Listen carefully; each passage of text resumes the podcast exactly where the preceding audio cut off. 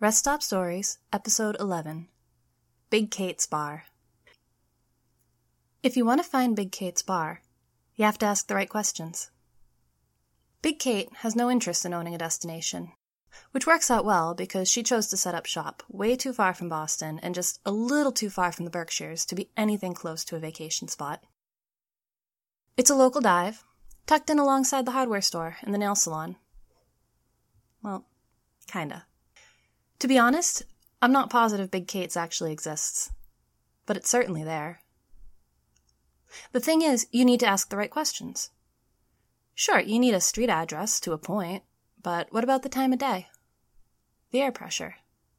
The position of Ursa Minor in the sky?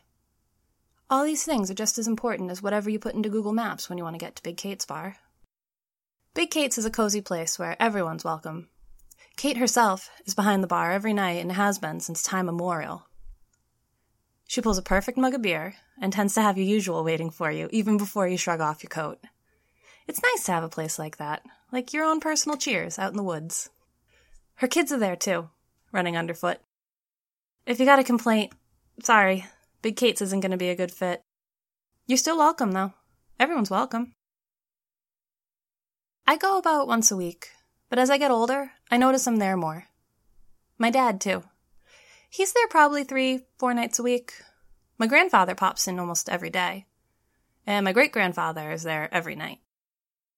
And my great great grandfather should probably be paying Big Kate rent for how much time he spends on that bar stool. But my great grandfather's always up for a beer. He'll have one with his father, then my father, then sometimes me. I think he's one of the kids running around as well, maybe the one Big Kate keeps taking the darts away from. But I'm not sure, and I never remember to ask. He'll ask how work is going and nod patiently as I explain to him the new software we use at the library now. Then he'll hand me a list of movies he'd like me to bring him, and I'll tuck it into my pocket, all the while knowing he's never going to get to 'em. Big Kate teases me when she sees me come in, asks when I'm wiping her library finds. She knows full well I'm going to.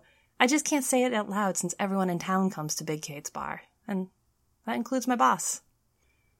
The food's good. Solid bar food. Big Kate's husband works in the back.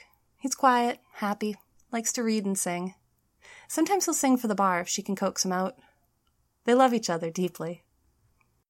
I always love to see him on stage with his guitars, all their kids settle down in front of him to watch. How does Big Kate survive? Maybe I drink a little too much with my great grandfather because I never really remember paying the check. But they haven't booted me out yet, so I must at some point.